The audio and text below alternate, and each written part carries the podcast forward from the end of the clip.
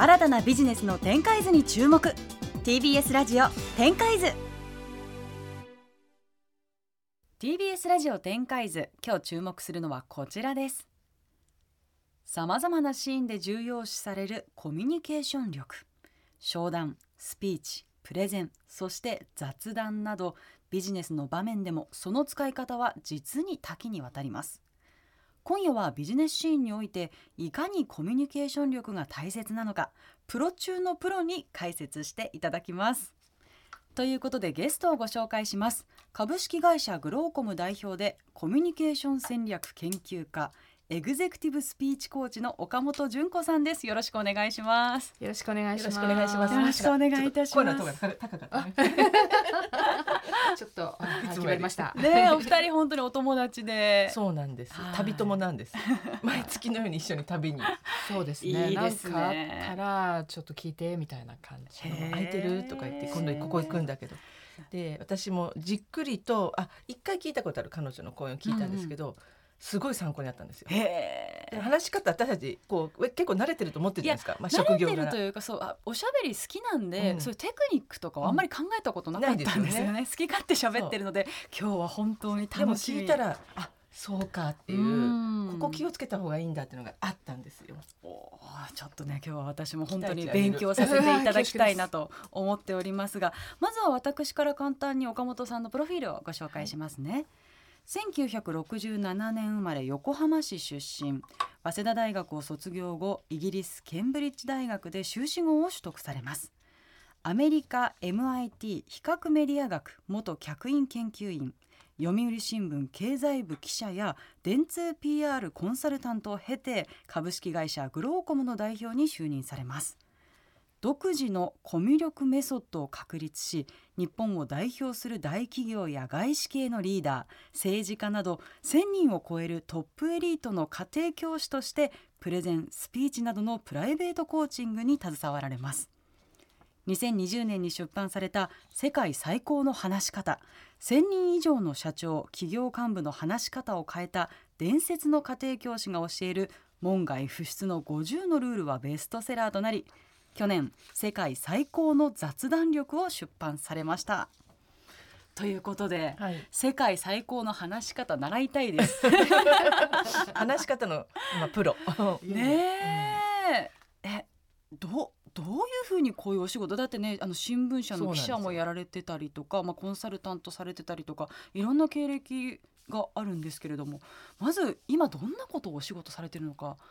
教えていただけますか？はい、メインはですね、社長さんであるとか役員であるとか、日本のリーダーたちに話し方、特にプレゼンとかスピーチのやり方をですねコーチングするというのがメインです。あとは研修であるとか、それから最近学校というのも立ち上げまして、その話し方ってもたくさんのテクニックがいるので、そういったことを皆さんにお教えしています。これいつ頃からこの話し方をお仕事にっていうふうに思われたんですか？私も実はですね10年ぐらい前まで本当に話すのが苦手で、人見知りでこう見えても恥ずかしがり屋で本当ですかっていうところがあって、本当人前に立つとですねもう膝がガクガク震えてたんですよね。でそういう自分を変えたいなと思ってニューヨークに行きまして、それが9年前なんですけれども、そこでこう堂々と人前で喋れるようになりたいということで、修行をしました。そうするとですね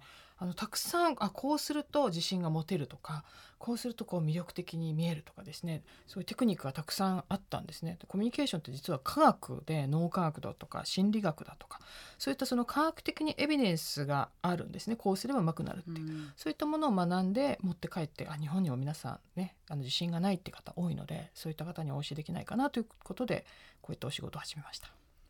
どんな修行したんですか？そう、修行が気になりました。これがすごい面白いんですよ。本当ニューヨークの街角はもうコンビニと同じぐらいの数、そういったこのワークショップとかスクールとかコミュニケーションを学ぶ場があるんですね。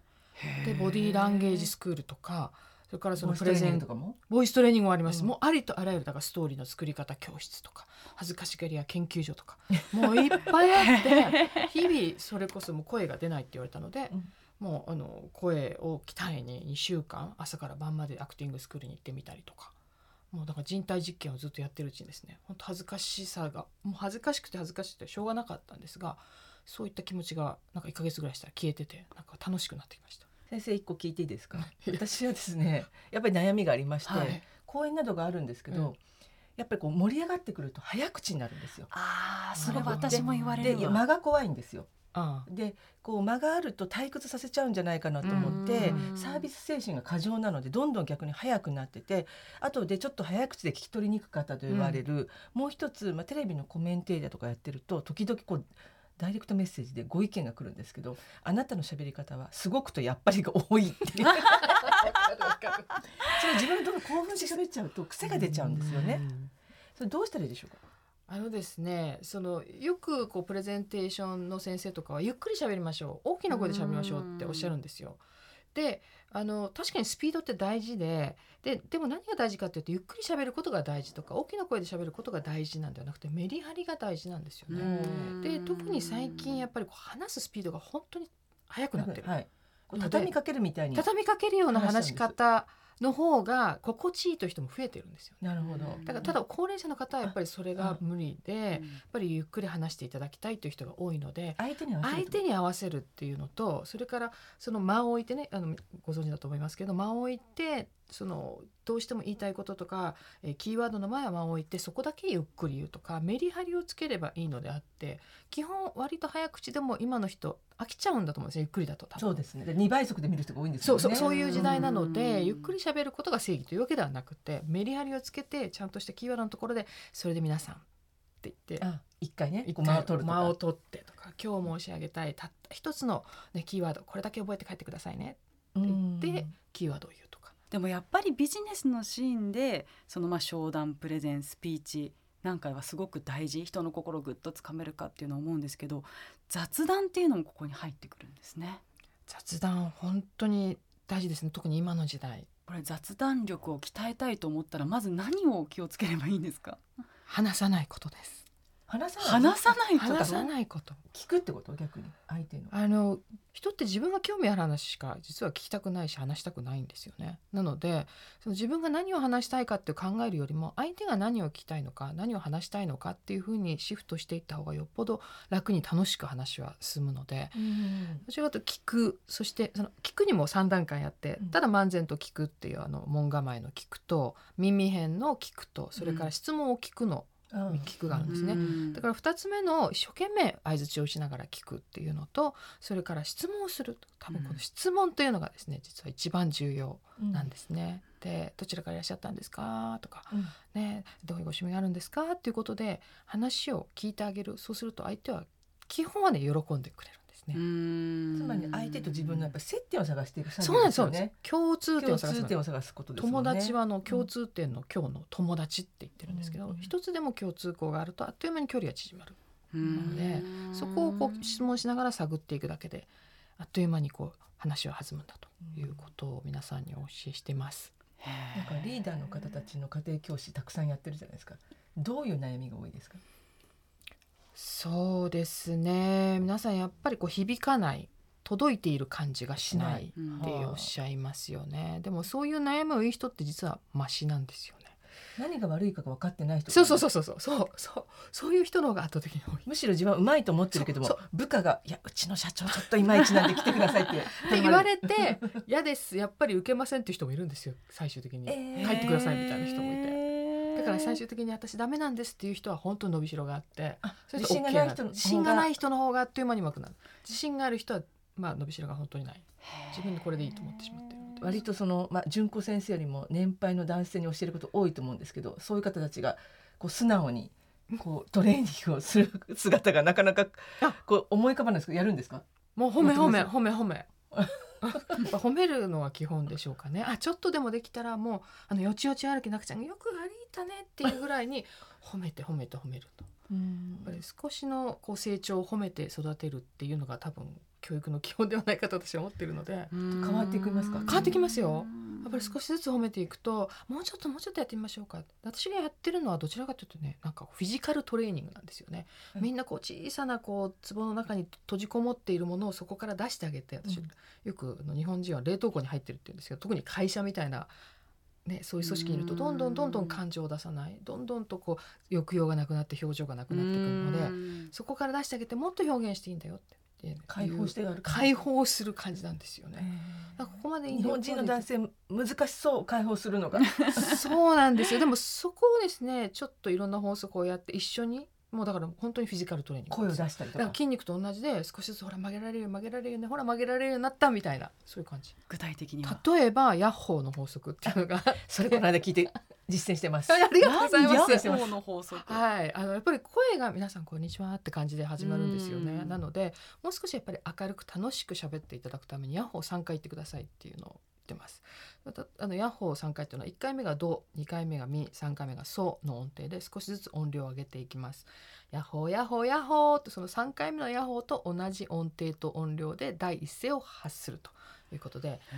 ヤッホーヤッホーヤッホー、皆さんこんにちはって、こんにちは私だから講演の時にその前に2ヶ月ぐらい前にこのヤッホーの法則を学んだので、ヤッホーヤッホーヤッホー皆さんこんにちはって講演の時に言うようにしてます。 それまではどちらかというと女性だからキャンキャンした声はダメかなと思って、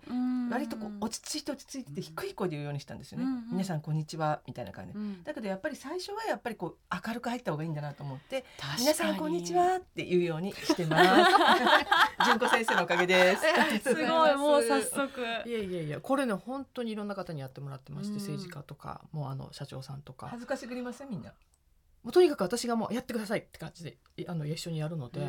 そこをやれたら大丈夫です。だからそうやってどんどん自分を解放していく、殻を破っていくんです。声の大きさ、そして緩急、あとはトン、エネルギーっていうかね、そこに乗せていくって感じで、皆さんこんにちはよりは皆さんこんにちは、顔も変わるよね。そうなんですよ、表情がね。でそれ聞いて嬉しいじゃないですか。楽しくなるような声で喋ったらどうですかってこう。なるほど。ちなみに純子先生が考える日本人の男性のリーダーでこの人のスピーチはすごいっていう人は誰ですか？それ聞かれるとねなかなか固有名詞は難しい。固有名詞というかやっぱ少ない。いなくはないですね。私もねこの前ねお会いした田中仁さんとかも、ジンズという会社のね仁さんとか素敵だなと思いますし、あと、ソニーの前の社長の平井さんだとか、あとこの前見た日産の社長さんなんかもとてもなんかこうすごくグローバルな感じで、スピーチ上でしたね。こう体に出るんですよね、やっぱりそのエグゼクティブプレゼンスっていうのはこうやっぱり結構ボディーランゲージ、ジェスチャーであるとか、やっぱりこうね会話してると手が出て、やっぱりエネルギーをその手で届けよう、ジェスチャーで届けよう、表情とか届けたいって現れない、届けたいっていう思いがやっぱり高くないとなかなか届かないと思うので、その視線だったり身振りっていうのも指導することはあるんですか？もうもちろんですよね。アイコンタクトって本当に重要なので、どういうふうにアイコンタクトをするのかっていうこととか、それからそのちょっとしたボディーランゲージ、この手の角度とか、どういう手を出すのかとか、例えばこう2つあったらこういうふうに出しますよねとか、角度まで、角度、顔の角度とか、やっぱりこうちょっと顎を上げるか、ちょっとこうね下向くかで、やっぱりこう自信があるなしって変わってきますよね。あと座り方もそうですし、手の出し方、例えばこう出すのとこう出すのでは全然意味が違うので、こう出すって言っても分かんないですけど、指さすのと例えば手のひらを見せる、手のひらを見せるっていうこと自体がとても意味があって、私はここに武器を持っていませんよっていう意味なんですよね。なので皆さんいかがですかって言うと安心するんですよね。だから座っている時も必ず手は机の上に出しましょうとか、ちょっとしたボディーランゲージがもう一つ一つがメッセージなんですよ。メッセージなんですよ。でそこをもう少し戦略的に出していかないと、リーダーとしてなかなか伝わらないんじゃないかと。なるほど。トヨタの、社長交代しましたけど、トヨタの前の社長の秋夫さんなんかはすごくやっぱボディーランゲージが大きかったですけども、あれはトレーニングしてらっしゃるなって感じますか？ですね、多分グローバル流にトレーニングしてるんだと思うんですね。若干大きいので、日本流だとちょっと大きいんじゃないかなと思われるので、多分でもあれはグローバルだともう本当に違和感はない。ただ日本人がやるとここまでやれるのはトヨタさんしかいないだよなっていう感じだと思うんですね。なるほど、そういう分析の仕方があるんですね。すごい分析するのいつも話してますね。原稿も面白くって記事もすぐいろんな人のこう問題発言とかあると、これなんでダメだったのかをすぐ記事にしてるから、なるほどみたいな。例えばじゃあウクライナの大統領のゼレンスキーのスピーチが当初の頃すごく話題になったじゃないですか、でどこがそのスピーチの素晴らしいところかを結構科学的に分析してくれるから、なるほどねと、だから感覚的にすごい心打たれたとか思うところを、あれにもポイントがねあるんだっていうことで、それをきちんとそのセオリーを抑えてるんだということを分析してる原稿とか面白いですね。